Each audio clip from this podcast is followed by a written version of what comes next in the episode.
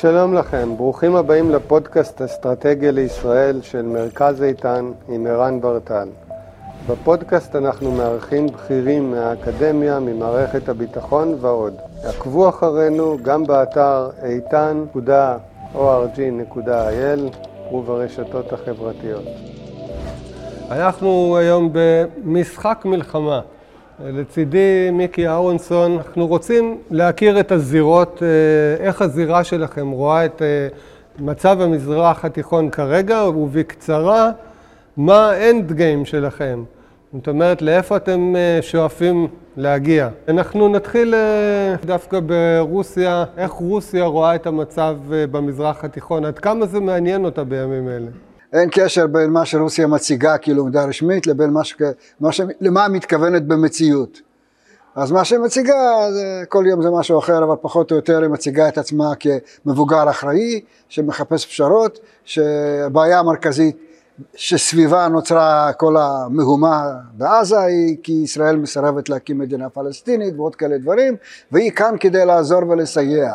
יש גם מימד נוסף מבחינתה, רשמית, שפה מסתובבים כל מיני אה, בריונים בינלאומיים בשם ארצות הברית שמערערים את המצב והגיע הזמן ליישר ולהסדיר מה שנקרא סדר עולמי חדש ואנחנו הרוסים פה כדי לקדם את הרעיון של סדר עולמי חדש ולצרף אליו את השחקנים במזרח התיכון במילים אחרות להרחיק מפה את ארצות הברית ככל הניתן. אנחנו פה ביחד עם מה שמכונה היום, מי שעוד לא מכיר, יש, יש אה, הסדר חדש בעולם, קוראים לו הדרום הגלובלי, יש כזה דבר, זאת אומרת כל מי שלא עם, אה, מזדהה עם ארה"ב הוא מזדהה עם המערכת הזאת שבראשה רוסיה, סין, איראן לאחרונה התפתחה ועוד כהנה וכהנה דברים. רוסיה למעשה יזמה והכינה את המלחמה הזאת, עמדה מאחורי הכנות של גם איראן וגם חמאס. לאחרונה יש גם עדויות לכך שהיא בעצם תכננה וביצעה את כל החפירות של המטרו העזתי, בו בזמן שהייתה חברה של ישראל כביכול בסוריה ושיתפנו פעולה ותיאמנו וקידמנו כל מיני דברים חיוביים, בפועל היא שיחקה את המשחק הזה לצד איראן והכינה את הרעיון שמהותו בעצם להתניע פה עימות אזורי כדי שבסופו של דבר תצליח להרחיק מפה, לגרש מפה אם תרצו את ארצות הברית והיא מחפשת כל מיני אה, נוסחאות כדי לצרף אליה את השחקנים האחרים. זה פחות או יותר הכוונה. אה, התוכנית כפי שגובשה על ידי איראן בפועל בהשתתפותה של רוסיה הייתה בעצם מלחמה רב זירתית כוללת נגד ישראל. בפועל האמריקנים אה, פיצחו את הנושא הזה כבר ברגע הראשון והרתיעו את השחקנים האחרים, ספציפית את איראן וגרורותיה, פרוקסי שלה, חיזבאללה בראש ובראשונה, ולכן אה, שוגרו לכאן אה, מה שנקרא ציים של נוסעות מטוסים ועוד כהנה כוחות שמסתובבים פה באזור, כל זה כדי בסופו של דבר להרתיע וזה עבד. במילים אחרות אה, המאמץ הרב זירתי נגד ישראל נבלם ורוסיה מצאה את עצמה עכשיו תקועה. כי בכלים שנותרו לה לסלק מפה את האמריקנים זה עבודה קשה מאוד, היא מנסה. אז הם מסתובבים פה באזור, משכנעים כל מיני מדינות, כולל ביקור של פוטין בערב הסעודית למשל, באמירויות ובעוד מקומות, כדי לשדך שיתוף פעולה עם איראן, כדי לשכנע אותם לעזוב את הסכמי אברהם ועוד כמה דברים. הקרב הזה נמשך, ורוסיה מקווה בכל זאת לצאת עם מינימום נזק, כרגע התועלת היא לא גדולה מדי, וכלפי ישראל היא משחקת את כל הפוזות האפשריות, כרגע היא שלילית.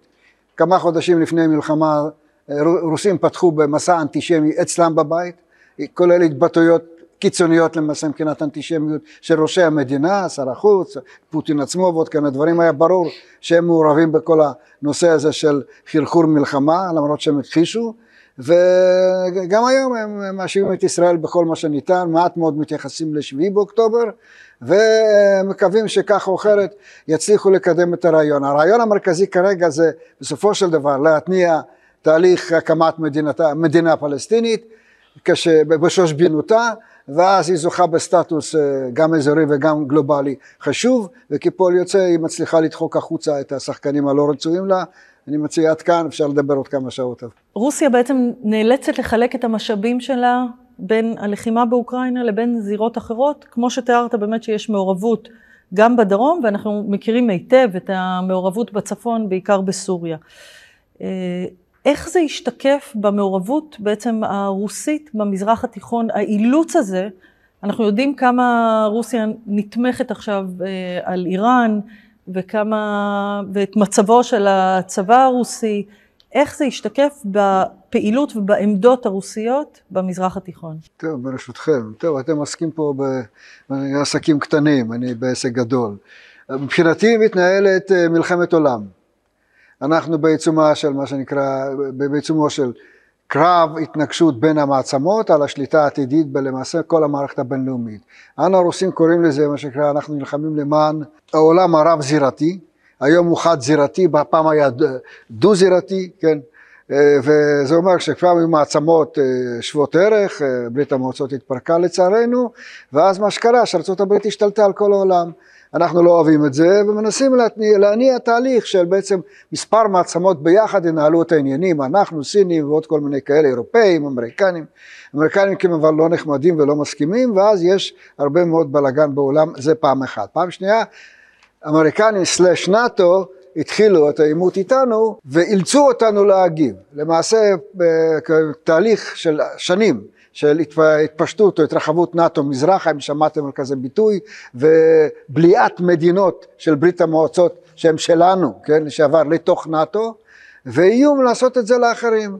אז אה, בשלב מסוים אני פוטין יצאתי למלחמה כבר ב-2008, כן, פעמיים כבר, כן, נגד גיאורגיה שהוזמנה לנאט"ו והלכה אז עצרתי את זה, פספסתי את התהליך שהתחיל עם הבלטיות, שלושת הבלטיות החברות בנאט"ו וניסו באוקראינה פעמיים, פעם אחת הצלחתי לעצור את זה, פעם שנייה זה התפרק ובסופו של דבר נאט"ו הצליח להשתלט על אוקראינה ואוקראינה היא בדרך לשם, אז על זה הגבתי. אני הגבתי למעשה באופן אה, מוגבל, לא התכוונתי לצאת למלחמה, זה נראה כאילו מלחמה גדולה, אני רציתי בסך הכל לעשות מבצע מודיעיני מוגבל, לתפוס את אה, הבירה, לתפוס את מרכזי שלטון ולהחליף את השלטון, זה סיפור שעושים כאלו דברים בעולם. אה, גם אמריקנים, גם אנחנו וכולי וכולי. ולא ידענו שהנאט"ו האלה הכינו את האוקראינים למלחמה, המודיעין שלנו מסתבר שלא הרבה יותר טוב מזה הישראלי, לא ידענו שבעצם מצד שני של הגבול מחכה לנו מיליון חיילים אוקראינים, מאומנים על ידי נאט"ו, עם מודיעין של נאט"ו, עם כלים מתקדמים, ומהמלחמה הזאת בעצם מהמצב של מבצע מוגבל, אנחנו עדיין קוראים לזה מבצע, יצא שאנחנו בעיצומה של מלחמה גדולה, למעשה מול נאט"ו. לא הכרזנו מלחמה על אוקראינה, הלכנו ללחם בנאט"ו. ונאט"ו בולם אותנו על גבם של אוקראיני אמנם, ונכון לזה, לשנתיים האחרונות לא הצלחנו אה, למעשה להשיג חלק מהמינימלי של היעדים ואי אפשר לוותר, ניסינו לאורך כל הדרך להציע אה, תהליך הידברות, לעצור את המלחמה ולא הצלחנו. מספר פעמים היו סבבים, ארבעה סבבים לפחות בינלאומיים של אה, תהליך הידברות, תהליך שלום נקרא לזה, שנאט"ו לא הסכים.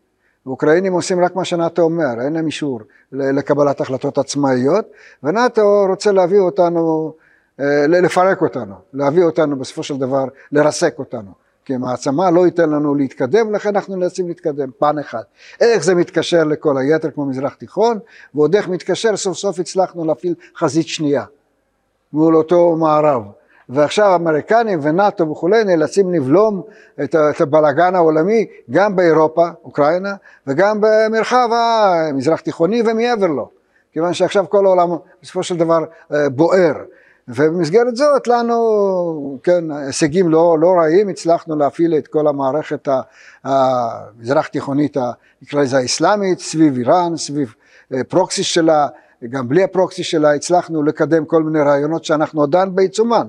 אנחנו עוד לא ויתרנו על השיתוף פעולה שלנו עם כל מיני אה, מדינות כמו סעודיה למשל וכולי, ועוד נצליח אולי. אנחנו בונים את מערכת הבריקס הבינלאומית, שהיא בסופו של דבר תשובה למערב, למערב, לנאט"ו ולאיחוד האירופי וכולי, ואנחנו נעשה הכל כדי להחליש את ארצות הברית ולחוק אותה החוצה, וזה חלק מאותה תפיסה של אה, מה שנקרא בניית העולם הרב-זירתי, או סדר עולמי חדש. קל לנו? לא. כסף? אין. יכולות מוגבלות מאוד, אבל עשינו את זה. הצלחנו באוקראינה לעשות את המינימום, יותר מזה אנחנו לא יכולים. צבא לא מה שחשבנו, לא אנחנו ולא אחרים. אה, מודיעין בהתאם. אבל אנחנו מחזיקים חלק מהשטח ומקווים שכך או אחרת נטיש את האוקראינים ואת נאט"ו על ידי תקיפת עומק, תקיפות עומק, על ידי הרס התשתיות והם יביאו בסופו של דבר עם איזושהי הצעת פשרה מתקבלת על הדעת ונוכל לעצור את המלחמה ואני מקווה שבמזרח תיכון בסופו של דבר ארה"ב הפסיקה להיות מעצמה מובילה אחת, יש שחקנים נוספים וזה יימשך. אחד הכלים זה בסופו של דבר גם לחץ על ישראל בנושא פלסטיני, כי אנחנו רוצים תהליך אה, של הקמת מדינה פלסטינית, בה אנחנו נהיה מהגורמים המובילים, והערבים ישתפו איתנו פעולה בנושא הזה, כי אנחנו נותנים הצעות יותר טובות מאחרים, ונקווה לטוב בינתיים. ובסופו של דבר החלק העיקרי הפוליטי במשחק הזה הוא אה, לא לחזור הביתה מקופל זנב עם כישלון, אני הפוטין, כן? כי זה יעלה לי. מינימום, מינימום קריירה פוליטית ברוב הסיכויים גם בראשי. אז לכן אני חייב הישג מינימלי ונלך על זה. בינתיים האמריקנים יש להם בעיה, אז אה, טוב שכך. ההסתבכות שלך באוקראינה אה, זה די, די מדשדש שמה. ואני רוצה לשאול אותך, עד כמה יש קשר להתפתחויות שם באוקראינה, או בנאט"ו, כמו שאתה רואה את זה, מול נאט"ו, עד כמה יש קשר להתפתחויות שם, לראייה שלך או לנכונות שלך להתערב בסכסוך במזרח התיכון? זאת אומרת, אם uh, תהיה לך שם הצלחה גדולה בעיניך, uh, או כישלון גדול בעיניך, איך זה משפיע עלינו פה במזרח התיכון?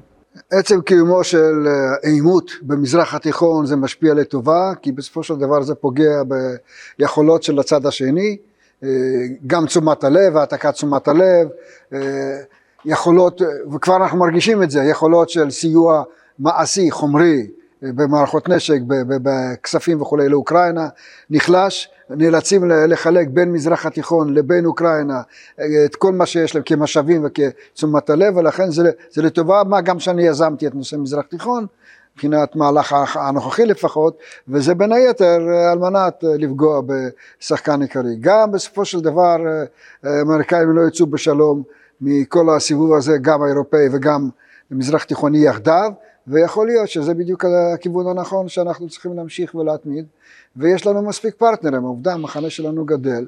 זה נכון שאין לנו היום יכולות אה, כלכליות כפי שהיינו רוצים, אבל אנחנו מסתדרים, וגם החברים, ה...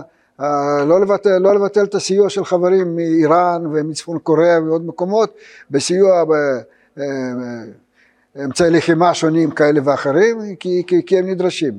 אני מאמין בסופו של דבר שבמהלך החודשים הקרובים אוקראינה, הנושא האוקראיני ייפתר, יסתיים, ואנחנו נצא מזה נשכרים בעצם זה שלא, שלא הובסנו, כפי שהתכוונו.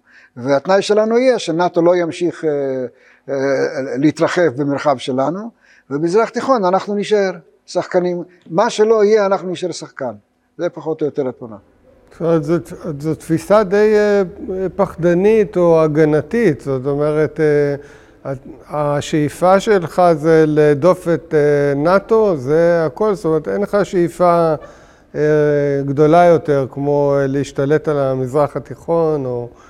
אני משתלט על מזרח תיכון, לא ישירות, אני גם היום למדתי גם יכולים לעבוד באמצעות פרוקסי, אז לצורך העניין, פרוקסי שלנו זה לא חיזבאללה, אלא איראן, למשל, ושכמותו כמעט כל המדינות באזור כך או אחרת משתפות פעולה עם רוסיה ואנחנו יכולים לקדם את הסטטוס שלנו. אנחנו לא צריכים יותר מזה.